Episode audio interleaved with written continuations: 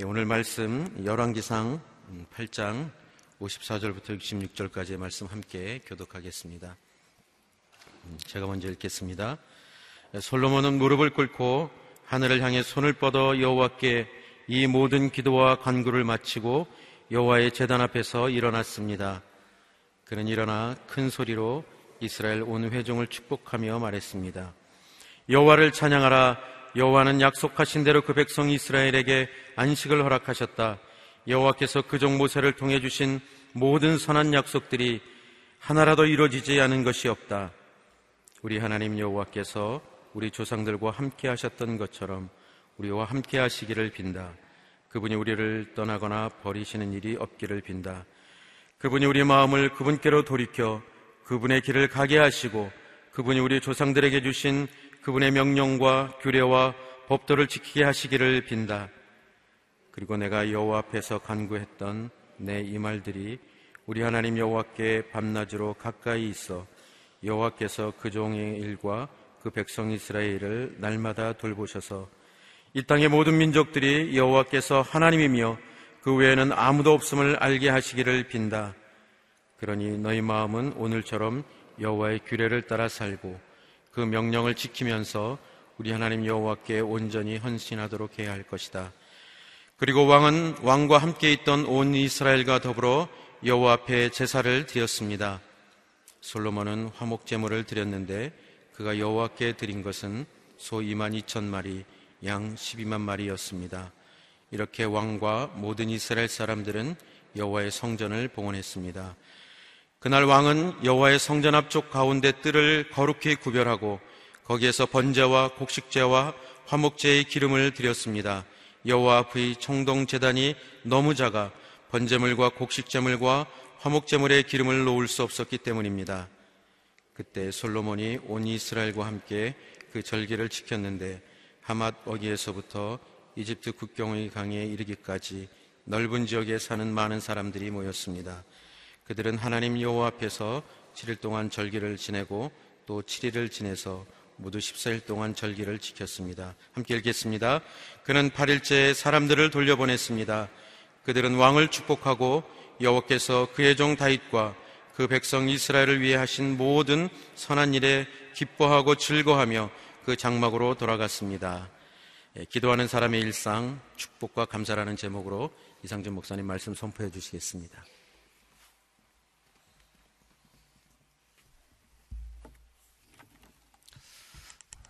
오늘 하루도 말씀으로 충만하고 성령으로 충만한 하루가 되기를 축복합니다.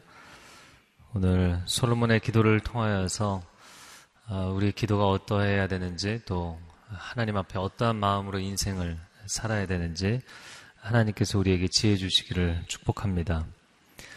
54절 말씀 솔로몬은 무릎을 꿇고 하늘을 향해 손을 뻗어 여호와께 이 모든 기도와 간구를 마치고 여호와의 제단 앞에서 일어났 습니다. 그는 일어나 큰 소리로 이스라엘 온 회중을 축복하며 말했습니다. 아, 솔로몬이 하나님 앞에 간구의 기도를 드렸죠. 이 성전에 찾아와서 또는 이 성전을 향하여서 하나님의 백성이 어, 간구하여 기도하면 하나님께서 들으시고 응답하시고 그 죄를 용서해 주시고 하나님의 약속을 회복해 주십시오. 어, 그런 기도를 했습니다. 어, 그리고는 어, 일어서서 이스라엘 온 회중을 축복하며 말했다 이야기합니다. 솔로몬이 위로는 하나님 그리고 이 땅으로는 이스라엘 백성들 그 중간에 서서 기도를 하는 중간자적인 입장에 서 있는 것을 보게 됩니다. 그런데 그가 하나님을 대면할 때와 백성들을 대면할 때 이 자세가 완전히 다른 것을 보게 되죠. 어, 그래서 오늘 본문의 54절에 보면 하나님 앞에서는 무릎을 꿇고 아, 그리고 두 손을 하늘을 향해서 뻗어 있었다. 그래서 완전히 그냥 쭉 펼치고 있는 자세를 이야기합니다. 하나님을 경외함과 또 하나님 앞에 간절함으로 기도하는 자세입니다. 근데 백성들을 대하여서는 일어나 큰 소리로 55절에 말씀합니다. 어, 담대함과 또 그 백성들을 향해서 용기를 가지고 선포하는 모습을 보여줍니다. 아, 하나님을 경외하는 겸손과 또 백성들을 담대하게 이끌어가는 아, 용기는 함께 가는 것입니다. 이 두 가지 모습은 전혀 다른 모습인 것 같지만 아, 그러나 이 두 가지 모습은 함께 가는 모습이죠. 솔로몬이 하나님 앞에서 그가 강한 척 하지 않았습니다. 그는 겸손의 모습을 보였습니다. 온전히 무릎을 꿇고 두 손을 든 이 자세는 정말 하나님 많이 천재 주제이시고 이 역사를 주관하시는 분이신 것을 인정하는 것이죠. 그러나 하나님이 솔로몬을 이 나라, 이 백성의 지도자로 세우셨고 이 시대의 리더로 세우셨잖아요. 그래서 백성들을 향해서는 일어나 담대하게 외치는 모습을 보게 됩니다. 아, 크리스찬들, 하나님의 사람들은 결코 나약한 존재가 아닙니다. 사실 하나님 앞에 절대적으로 약자인 것을 인정하는 것, 물론 그것이 신앙의 시작입니다. 그러나 그 시작점으로부터 하나님이 주시는 약속, 또 하나님이 주시는 능력과 지혜, 또 하나님이 물붓듯이 부어주시는 은혜로 충만해지면 세상과 사람들 앞에 강건해지는 줄로 믿습니다. 그래서 이 두 가지 양극단적인 모습이 어, 조화를 이룰 수 있는 것은 하나님께서 위로부터 부어주시는 은혜가 있기 때문이죠. 그래서 우리의 신앙생활 또 우리의 예배 이것이 영적인 도피처가 되는 것이 아니라 영적인 충전소가 어, 되기를 바랍니다. 그래서 우리가 하나님 앞에 예배하는 이 교회 또 이 성전 하나님 앞에 예배하며 나아가는 어, 우리의 신앙이 어, 영적으로 세상과 단절된 아, 그냥 이곳에 피해 있으면 안전하기 때문에 거기서 머무르는 것이 아니라 다시 세상으로 나아가 세상을 변화시킬 수 있는 세상을 이끌어갈 수 있는 영적인 리더십으로 전환되는 줄로 믿습니다. 아, 그래서 말씀 가운데 수고하고 무거운 짐진 자들아 다 내게로 오라 내가 너희를 쉬게 하리라.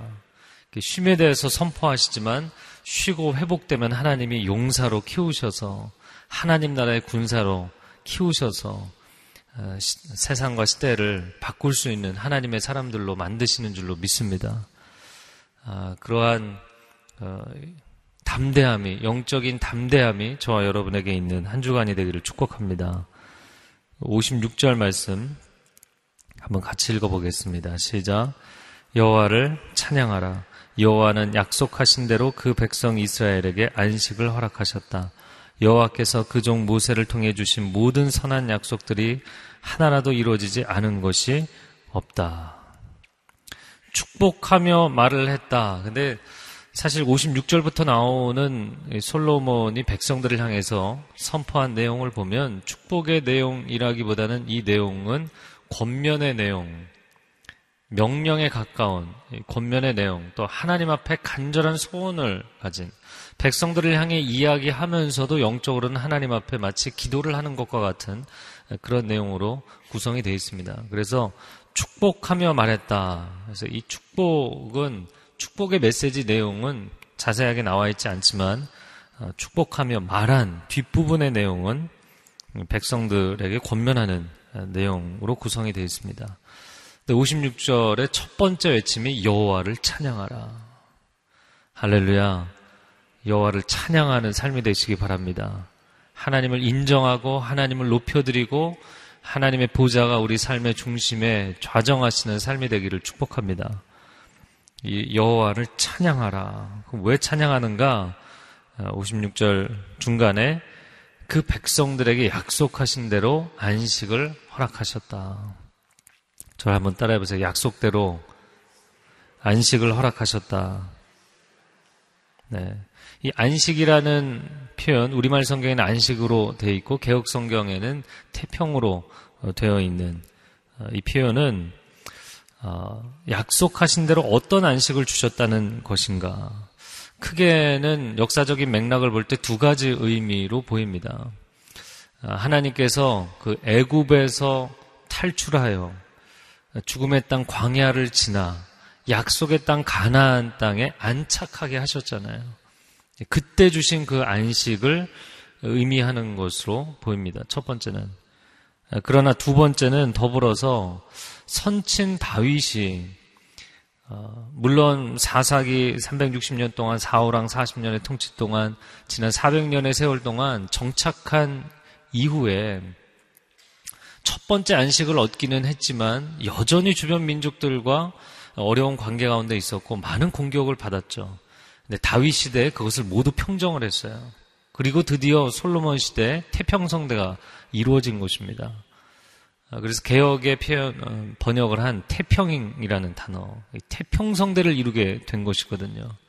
오 하나님 약속하신 대로 1차적으로는 여우수와 시대, 정복 시대를 거쳐서 31명의 왕을 정복하고 약속의 땅 가나안 땅에 안착하게 해주신 것. 그럼 두 번째는 어, 다윗 선친 다윗을 통하여서 정말 실제적인 그 어떠한 주변의 민족들도 그 땅에 있는 어떠한 이방인들도 감히 이스라엘에게 반기를 들 수 없는 정말 절대적인 평안의 시대에 들어서게 된 것이거든요. 그래서 약속하신 대로 안식을 허락하셨다. 아, 이런 두 가지 큰 역사적인 맥락이 있는 것으로 보입니다.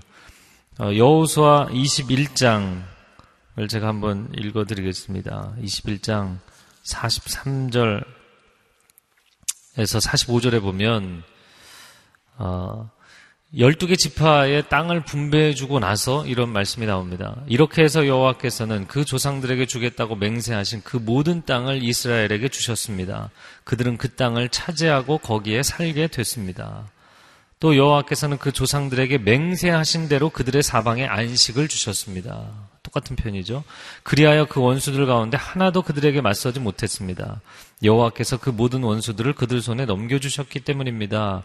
여호와께서 이스라엘 집에 하신 모든 선한 약속은 하나도 남김없이 다 이루어졌습니다. 오늘 본문의 내용과 똑같습니다. 아, 그래서 저는 어, 이 안식 그걸 약속하신 대로 주셨다. 그래서 여호수아서를 찾아보면서 거의 이 솔로몬의 발언은 구, 약의 여호수아서를 인용한 어, 그런 정도의 선언이라고 보입니다. 근데 과연 정말 인용한 것이냐라는 것은 그 뒷부분을 보면 더 어, 합당하게 이어지는 것이라고 보입니다. 아, 57절 말씀에 우리 하나님 여호와께서 우리 조상들과 함께 하셨던 것처럼 우리와 함께 하시기를 빈다. 그래서 우리 조상들 누구를 의미하는 것인가? 정말 그때 하나님께서 우리에게 안식을 주셨고 약속을 이루셨고 그리고 함께 하셨던 것처럼 그리고 그렇게 우리에게도 함께 해 주시기를 그분이 우리를 떠나거나 버리시는 일이 없기를 빈다. 지금 백성들에게 이야기하고 있죠. 이야기하면서 거의 동시에 기도의 내용이죠. 그래서 기도와 소망과 간구와 이런 내용들이 버무러져 있습니다. 58절 말씀을 같이 읽겠습니다. 시작. 그분이 우리 마음을 그분께로 돌이켜 그분의 길을 가게 하시고 그분이 우리 조상들에게 주신 그분의 명령과 규례와 법도를 지키게 하시기를 빈다. 하나님이 우리 조상과 함께 하셨던 것처럼 우리와도 함께 하시기를 57절 하반절에 우리를 떠나거나 버리시는 일이 없기를 저는 이걸 계속 읽으면서 그러지 않으시기를 없기를 이러는데 어, 한편으로는 좀 이 기도가 정말 간절한 기도이면서 또 한편으로는 매우 불안한 기도가 아닌가. 그래서 이 본문을 묵상하면서 그냥 이 본문 자체만을 놓고 보면 매우 긍정적인 기도라고 볼 수 있습니다. 그냥 역사적인 맥락을 놓고 볼 때 저는 이 여호수아와 솔로몬 사실 저는 오늘 이 본문을 묵상하면서 여호수아와 솔로몬의 태도를 좀 비교하게 됐어요. 왜냐하면 약속하신 대로 안식을 주셨다. 여호수아도 정복 전쟁을 마치고 나서 그 고백을 했고 솔로몬도 어, 선친 다윗을 통하여서 그리고 그가 즉위한 이후에 성전을 세우고 나서 이 고백을 했어요. 그래서 그 고백의 트랙이 똑같습니다. 그런데 그 다음 세대를 향해서 하는 그 메시지는 여우수아와 솔로몬의 태도는 좀 확연하게 다르다고 보입니다. 저는 솔로몬의 기도도 좋지만 솔로몬의 기도보다는 여우수아의 외침이 정말 중요하지 않은가 그런 것을 보게 됩니다. 왜냐하면 하나님이 우리를 떠나시는 일이 없기를 버리시는 일이 없기를 굉장히 간절하지만 그러나 하나님 우리가 목숨 걸고 그렇게 살겠습니다. 라기보다는 하나님이 그러지 않으시기를 이라는 기도로 구성이 되어 있고 또 58절에도 우리 마음을 그분께로 돌이켜 그분의 길을 가게 하시고 물론 우리의 삶의 전적인 주권은 하나님께 있는 줄로 믿습니다. 그러나 우리의 결단이라기보단 하나님 우리 마음을 붙잡아 주시고 우리 발걸음을 인도해 주십시오라고 사실 하나님께 간구하지만 인간의 의지적인 어, 결단과 헌신의 부분은 많이 드러나 있지가 않습니다. 59절에 보면 그리고 내가 여호와 앞에서 간구했던 내 이 말들이 우리 하나님 여호와께 밤낮으로 가까이 있어. 그러니까 이 내용이 너무나 중요하다는 것은 솔로몬도 알았어요. 그래서 자기가 한 말이 밤낮으로 하나님께서 멀어지지 않아, 하나님께로부터 멀어지지 않았으면 좋겠다. 이런 표현까지 썼어요. 굉장히 문학적이면서도 어, 상당히 영적인 아주 간절함이 배어 있는 그런 표현입니다. 여호와께서 그 종의 일과 그 백성 이스라엘의 일을 날마다 돌보셔서 이 땅에 모든 민족들이 여호와께서 하나님이며 그 외에는 아무도 없음을 알게 하시기를. 솔로몬의 기도에 물론 기초해야 되겠지만 그러나 더 적극적인 기도를 우리가 하나님 앞에 드릴 수 있게 되기를 바랍니다. 그것은 여호수아의 태도인데 여호수아가 하나님께서 약속하신 모든 선한 약속대로 다 이루셨다. 하나도 남김없이 이루셨다. 아, 그 선언을 여호수아 21장에서 하면서 24장, 22장부터 이제 백성의 지도자들을 불러 모아서 그들에게 마지막 유언과 같은 메시지를 하게 되죠. 그때 여호수아가 24장에 선포했던 것이 그런 내용입니다. 이제 너희는 여호와를 경외하고 성실하고 진실하게 그분을 섬기라. 너희 조상들이 강 건너 저평과 이집트에서 경배하던 신들을 던져버리고 여호와를 섬기라. 하나님 이렇게 해 주십시오가 아니라 백성들을 향해서 아주 강력하고 직설 화법으로 이야기를 하죠. 그래서 어, 평화의 시대 평화의 왕이었던 솔로몬과 정복 전쟁을 정말 치열한 어, 역사를 이끌었던 어, 전쟁터의 그 장수로서의 여우수와는 약간 영적인 태도가 좀 다른 것을 보게 됩니다. 그리고 나서 여우사 24장 15절에 만약 너희 마음에 여호와를 섬기는 일이 내키지 않으면 우리말 성경의 번역이 뉘앙스를 아주 여호수아의 직설적인 느낌을 잘 표현한 것 같아요. 그때는 너희 스스로 누구를 섬길 것인지 너희 조상들이 강 건너에서 섬겼던 신들이든 지금 너희가 살고 있는 이 땅 아무리 사람의 신들이든 오늘 선택하라. 백성들이 결단을 촉구하죠. 결정해야 된다. 이거는 매우 중요한 문제다. 그리고 나서 15절 하반절에 그 유명한 그러나 나와 내 집은 여호와를 섬기겠노라. 선언이에요. 선언입니다. 그런데 여호수아가 24장의 더 충격적인 내용은 우리는 나와 내 집은 여호와를 섬기겠노라 너희는 선택하라 라는 말씀만 가장 많이 인용하지만 여호수아는 진도를 더 나갔어요. 그리고 뭐라고 이야기를 했냐면 24장 19절에 여호수아가 백성들에게 말했습니다. 너희는 여호와를 섬길 수 없다. 갑자기 매우 부정적인 이야기를 합니다.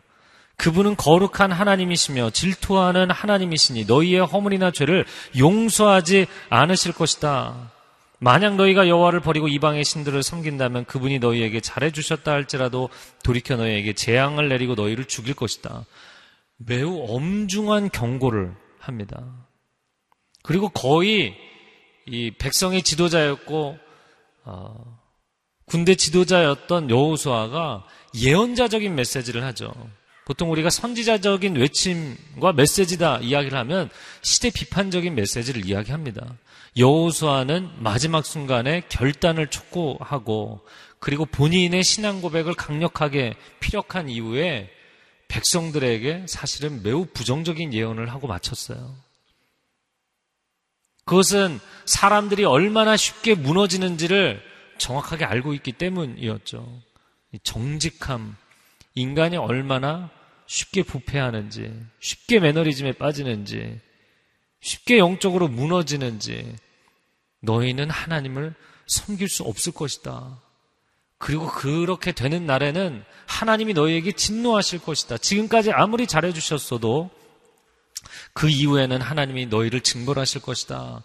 이런 강력한 이야기를 합니다. 그래서 백성들이 여우수아에게 아닙니다, 아닙니다. 계속 여우수아는 아주 막 강하게 얘기하고 백성들은 절대 아니다. 우리도 잘 섬길 것이다. 이런 이야기를 해요. 제가 지금 계속 여우수아서 얘기하고 있는데 여우수아서 큐티하는 것 같아요. 과거 역사를 아는 솔로몬은 상당히 간절했어요.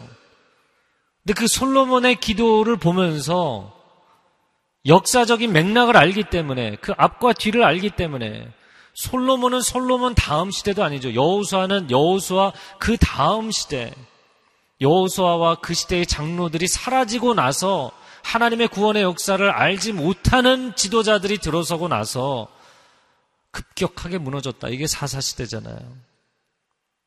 그런데 솔로몬은 자기 시대도 마치지 못하고 무너졌어요. 이 솔로몬의 간절한 기도, 오, 하나님, 절대로 이런 일은 일어나서는 안 됩니다. 라는 그 간절한 기도가 그가 얼마나 잘 알고 있는지를 보여줍니다. 그러나 마치 이 철봉에 매달려야 되는데 매달리지를 못해서 그 밑에서 턱을 걸지도 못하고 바르르 떨고 있는 것 같은. 여러분, 영적으로 결단하고 사셔야 됩니다. 세상을 향해서 선포하고 사셔야 됩니다. 아, 내가 이 정도면 됐지. 하나님, 내 평생에 좀 평탄한 길만 열렸으면 좋겠습니다. 그냥 어떤 소원 사항을 빌면서 신앙생활 하는 거 말고요. 세상과 나는 간 곳 없고 구속한 주만 보이도다. 내가 세상과 담을 쌓고 살겠습니다. 물론 세상 안에 살아가지만 세상의 조류에 휩쓸려 살지 않겠습니다. 하나님의 사람으로 명확하게 살겠습니다. 라는 선언이 있어야 돼요. 물론 솔로몬은 태평성대를 누렸죠. 그보다 역사상 훌륭한 시대는 없었습니다. 그러나 그 태평성대는 결국에 부패함으로 끝나고 말았어요. 여호수아처럼 평생의 고생을 한 사람은 없어요. 그는 수많은 정복 전쟁을 치렀어요. 목숨을 걸고 매일같이 자기 장막을 나서야 됐습니다. 그러나 하나님은 그의 평생을 지켜주셨고 그의 평생에 하나님 앞에 오점 없이 헌신된 삶을 살았어요. 그리고 그 시대에 사람들에게 아주 강력한 메시지를 던지고 갑니다. 여러분, 깨어서 살아가시기를 주님의 이름으로 축복합니다. 61절에 솔로몬이 백성들에게 선언한 마지막 내용을 보면 한번 61절을 읽어보겠습니다. 시작. 그러니 너희 마음은 오늘처럼 여호와의 규례를 따라 살고 그 명령을 지키면서 우리 하나님 여호와께 온전히 헌신하도록 해야 할 것이다. 61절을 읽고 나서 어 이게 문장 구성이 어떻게 되는지가 헷갈리더라고요. 그래서 개혁 성경을 보고 그 히브리 원문을 보니까 어, 개혁 성경도 히브리 원문도 어, 좀 다르게 구성이 되어 있어요. 그건 무엇이냐면 너희 마음은 오늘처럼 다음에 붙어야 되는 말은 우리 하나님 여호와께 온전히 헌신하도록 이렇게 붙어야 됩니다. 그래서 우리말 성경의 지금 해석은 어, 괄호를 친다면 여호와의 규례를 따라 거기 시작부터 괄호를 치고 따라 살고 그 명령을 지키면서 괄호 닫고 이렇게 봐야 됩니다. 그래서 개혁 성경은 순서가 여호와의 규례를 따라 살고 그 명령을 지키면서 너희 마음을 오늘처럼 여호와께 그런데 우리 하나님 여호와께 온전히 헌신하도록 이 온전한 헌신, 이게 아주 핵심적인 내용이잖아요.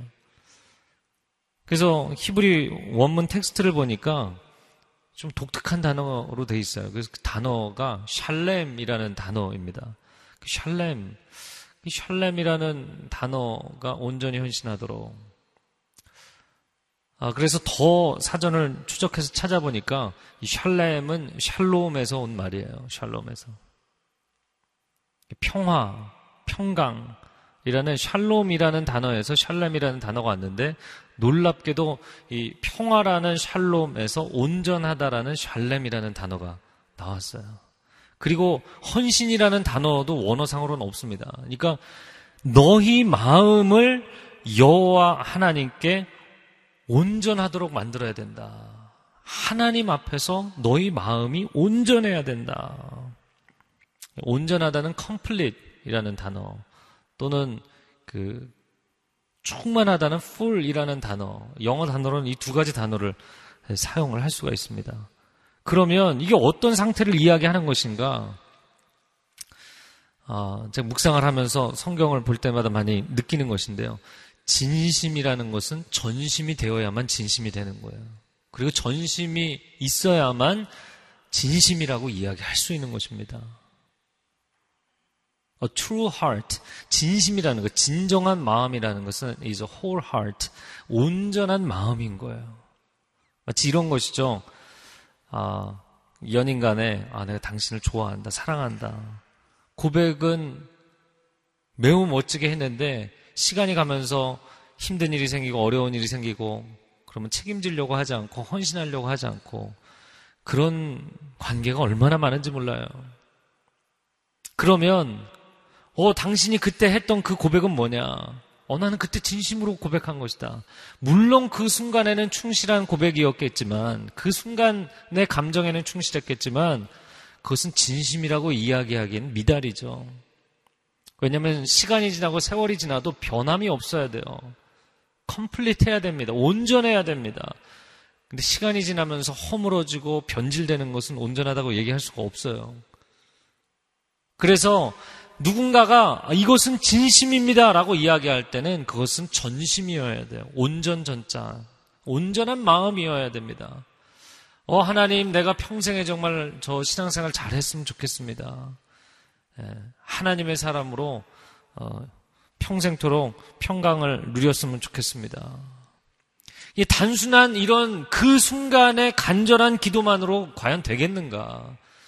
정말 전심을 하나님 앞에 드리는 기도가 되기를 바랍니다. 그래서 너의 온 마음과 뜻과 정성을 다해 힘을 다해 주 너의 하나님을 사랑하라. 신명기 6장에 주시는 메시지죠. 하나님은 한 분 하나님이시니 너의 전심을 들여 그분을 사랑하라는 거예요. 아, 내가 하나님을 사랑하며 살면 참 좋을 텐데 이런 정도로는 안 된다는 거예요. 하나님은 온전하지 않은 마음을 받으실 수가 없는 분이세요. 하나님은 온, 완전하신 하나님이시고 우리의 온전한 마음을 받으시는 분이신 줄로 믿습니다. 그래서 다시 한번 이 샬렘이라는 단어로 묵상을 한다면 하나님과 샬롬의 관계가 되기를 원한다면 샬렘의 마음을 드려야 돼요. 하나님과 화평의 관계가 정말 지속되기를 원한다면 단순히 희망사항을 읊조리는 것으로 끝나면 안 되고 하나님 앞에 전심을 드려야 돼요. 샬렘이라는 단어를 찾아보니까 아까 나눈 것처럼 온전하다, 가득하다, 충만하다. 그리고 세 번째는 샬롬의 뜻이 있어요. 그렇기 때문에 정말 하나님께 샬롬의 관계가 나의 평생에 나의 자손 대대로 이루어지기를 원한다면 전심을 드리십시오. 전력을 드리십시오. 마음을 다하고 삶의 힘을 다하여서 주 너의 하나님을 사랑할지어다. 그래서 선포하세요. 한 주간이 시작되면서 오늘 월요일인데 어, 하나님 이번 한 주도 특별한 문제 없이 잘 지냈으면 좋겠어요. 이런 기도도 물론 좋겠지만 그냥 솔로몬의 하나님 우리를 떠나시는 일이 없이 잘 지냈으면 좋겠습니다. 그 기도만으로는 부족하다는 거예요. 네, 솔로몬에게 매우 미안하네요. 솔로몬 왕에게 미안하지만 그러나 이 기도만으로는 자기 당대도 채우지를 못했어요. 저는 저와 여러분이 하나님 앞에 온전한 기도를 드릴 수 있게 되기를 바랍니다. 62절 말씀에 그리고 왕은 왕과 함께 있던 온 이스라엘과 더불어 여호와 앞에 제사를 드렸다. 그리고 나서 이제 백성들과 제사를 드렸는데 솔로몬은 화목제를 드렸다.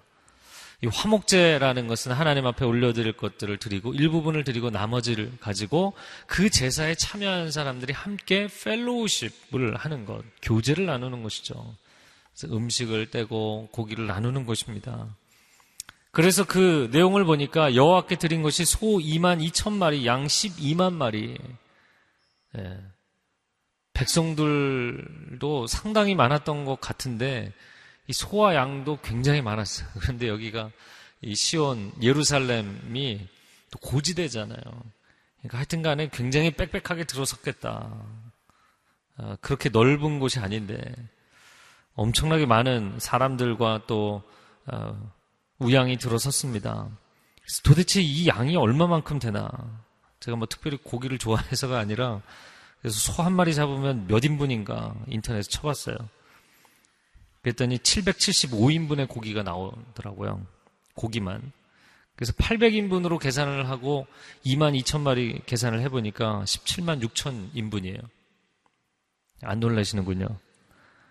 양 12만 마리인데 양, 양 한 마리는 잡으면 몇 인분이 나오나 쳐봤더니 안 나와요.